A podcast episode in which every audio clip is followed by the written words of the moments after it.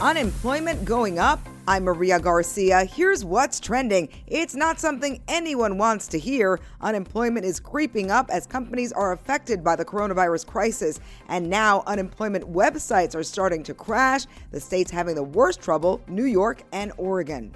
Is your cat acting crazy since you and your family have been quarantined?